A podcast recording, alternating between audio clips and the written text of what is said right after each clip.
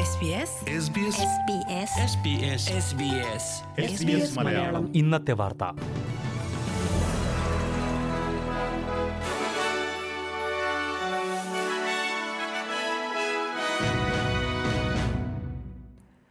നമസ്കാരം. ഇന്ന് രണ്ടായിരത്തി ഇരുപത്തിരണ്ട് മാർച്ച് ഒൻപത് ബുധനാഴ്ച. S B S Malayalam. ഇന്നത്തെ വാർത്ത വായിക്കുന്നത് ജോജോ ജോസഫ്. കനത്ത മഴയും വെള്ളപ്പൊക്കത്തെയും തുടർന്ന് ഓസ്ട്രേലിയയിൽ ദേശീയ അടിയന്തരാവസ്ഥ പ്രഖ്യാപിക്കാൻ ഫെഡറൽ സർക്കാർ തീരുമാനിച്ചു. ന്യൂ സൗത്ത് വെയിൽസിലെ വെള്ളപ്പൊക്ക മേഖല സന്ദർശിക്കുന്നതിനിടെ പ്രധാനമന്ത്രി സ്കോട്ട് മോറിസണാണ് ഇത് സംബന്ധിച്ച തീരുമാനം പ്രഖ്യാപിച്ചത്. ധനസഹായവും സേവനങ്ങളും ദുരിത മേഖലകളിൽ വേഗത്തിലെത്തിക്കുവാൻ ഫെഡറൽ സർക്കാരിന് അധികാരം നൽകുന്നതാണ് അടിയന്തരാവസ്ഥ പ്രഖ്യാപനം. ന്യൂ സൗത്ത് വെയിൽസിനെയും ക്യൂൻസ്ലാൻഡിനെയും ഉൾപ്പെടുത്തി പ്രഖ്യാപനം ഔദ്യോഗികമായി നടത്താൻ ഗവർണർ ജനറലിനോട് ആവശ്യപ്പെടുമെന്ന് പ്രധാനമന്ത്രി പറഞ്ഞു. വെള്ളപ്പൊക്കത്തിൽ കനത്ത നാശനഷ്ടമുണ്ടായ വടക്കൻ ന്യൂ സൗത്ത് വെയിൽസിലെയും തെക്കൻ ക്വീൻസ്ലാൻഡിലെയും പ്രദേശങ്ങൾക്ക് കൂടുതൽ സഹായങ്ങളും പ്രധാനമന്ത്രി പ്രഖ്യാപിച്ചിട്ടുണ്ട്. Lismore Richmond Valley Clarence Valley local government ഏരിയകളിൽ ഡിസാസ്റ്റർ പേയ്മെന്റുകൾ അധികമായി വിതരണം ചെയ്യും. മാർച്ച് പതിനഞ്ച് മുതൽ ഇരുപത്തിരണ്ട് വരെയാകും ധനസഹായം ലഭ്യമാകുക. വെള്ളപ്പൊക്കം ബാധിച്ച നോർത്തേൺ റിവേഴ്സ് മേഖലയിലെ സ്കൂൾ കുട്ടികളുടെ മാനസികാരോഗ്യത്തിനായി പത്തു മില്യൺ ഡോളറും സർക്കാർ പ്രഖ്യാപിച്ചിട്ടുണ്ട്. അതേസമയം ദുരിതാശ്വാസ പ്രവർത്തനങ്ങളിൽ ഫെഡറൽ സർക്കാരിന് മെല്ലപ്പോക്കാണെന്നാരോപിച്ച് പലയിടങ്ങളിലും പ്രതിഷേധ പ്രകടനങ്ങൾ നടന്നു. പ്രധാനമന്ത്രിയുടെ സന്ദർശന മേഖലകളിലായിരുന്നു പ്രതിഷേധങ്ങൾ.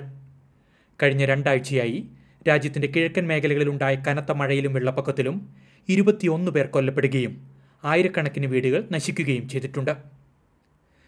രാജ്യത്തെ പെട്രോൾ ഡീസൽ നിരക്ക് റെക്കോർഡിലേക്ക് കുതിക്കുന്നു.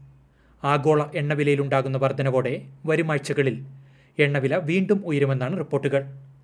അൺലീഡഡ് പെട്രോളിന്റെ ദേശീയ ശരാശരി വില കഴിഞ്ഞയാഴ്ച ലിറ്ററിന് നൂറ്റി എൺപത്തിമൂന്ന് ദശാംശം ഒൻപത് സെന്റായി ഉയർന്നിരുന്നു.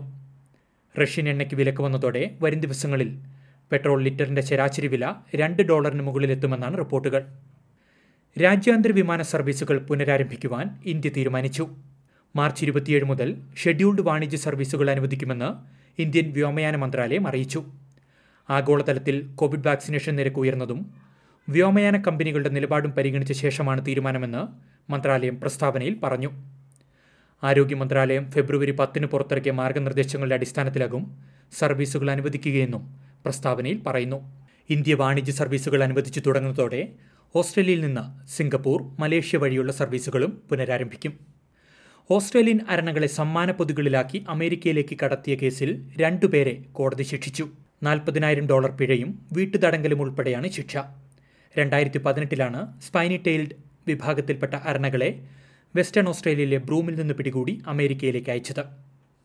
അന്തരിച്ച ക്രിക്കറ്റ് ഇതിഹാസം ഷെയ്ൻ വോണിന്റെ മൃതദേഹം വ്യാഴാഴ്ച പുലർച്ചെയോടെ മെൽബണിലെത്തിക്കുമെന്ന് റിപ്പോർട്ട്. ബുധനാഴ്ച എത്തുമെന്നാണ് നേരത്തെ അറിയിച്ചിരുന്നതെങ്കിലും സാങ്കേതിക കാരണങ്ങളെ തുടർന്ന് വൈകുകയായിരുന്നു. മെൽബൺ ക്രിക്കറ്റ് സ്റ്റേഡിയത്തിൽ മൃതദേഹം പൊതുദർശനത്തിന് വയ്ക്കും പിന്നീട് സ്വകാര്യ ചടങ്ങായിട്ടാകും സംസ്കാര ചടങ്ങുകൾ. സംസ്കാര ചടങ്ങുകളുടെയും പൊതുദർശനത്തിന്റെയും തീയതി പ്രഖ്യാപിച്ചിട്ടില്ല. ഇനി പ്രധാന നഗരങ്ങളിലെ നാളത്തെ കാലാവസ്ഥ കൂടി നോക്കാം. സിഡ്നിയിലും പരിസര പ്രദേശങ്ങളിലും ഒറ്റപ്പെട്ട മഴ. കാറ്റിനും സാധ്യതയുണ്ട്. പ്രതീക്ഷിക്കുന്ന കൂടിയ താപനില ഇരുപത്തിനാല് ഡിഗ്രി. മെൽബൺ അന്തരീക്ഷം ഭാഗികമായി മേഘാവൃതം ഇരുപത്തിയെട്ട് ഡിഗ്രി. ബ്രിസ്ബെയിനിലും ഒറ്റപ്പെട്ട മഴ ശക്തമായ കാറ്റിനും സാധ്യത പ്രതീക്ഷിക്കുന്ന കൂടിയ താപനില മുപ്പത്തിമൂന്ന് ഡിഗ്രി. പെർത്തിൽ തെളിഞ്ഞ കാലാവസ്ഥ മുപ്പത്തിയഞ്ച് ഡിഗ്രി അഡലേഡിൽ അന്തരീക്ഷം ഭാഗികമായി മേഘാവൃതം ഇരുപത്തിയഞ്ച് ഡിഗ്രി. കാൻബറയിൽ മേഘാവൃതമായ അന്തരീക്ഷം പ്രതീക്ഷിക്കുന്ന കൂടിയ താപനില ഇരുപത്തിരണ്ട് ഡിഗ്രി. ഡാർവിനിൽ മഴയ്ക്കും ശക്തമായ കാറ്റിനും സാധ്യത പ്രതീക്ഷിക്കുന്ന കൂടിയ താപനില മുപ്പത്തിനാല് ഡിഗ്രി സെൽഷ്യസ്. ഇതോടെ എസ് ബി എസ് മലയാളം. ഇന്നത്തെ വാർത്ത ഇവിടെ അവസാനിക്കുന്നു. ഇനി നാളെ രാത്രി എട്ട് മണിക്ക് വാർത്തകളും വിശേഷങ്ങളുമായി തിരിച്ചെത്താം. വാർത്തകൾ വായിച്ചത് Jojo Joseph. SBS SBS SBS Malayalam. ഇന്നത്തെ വാർത്ത.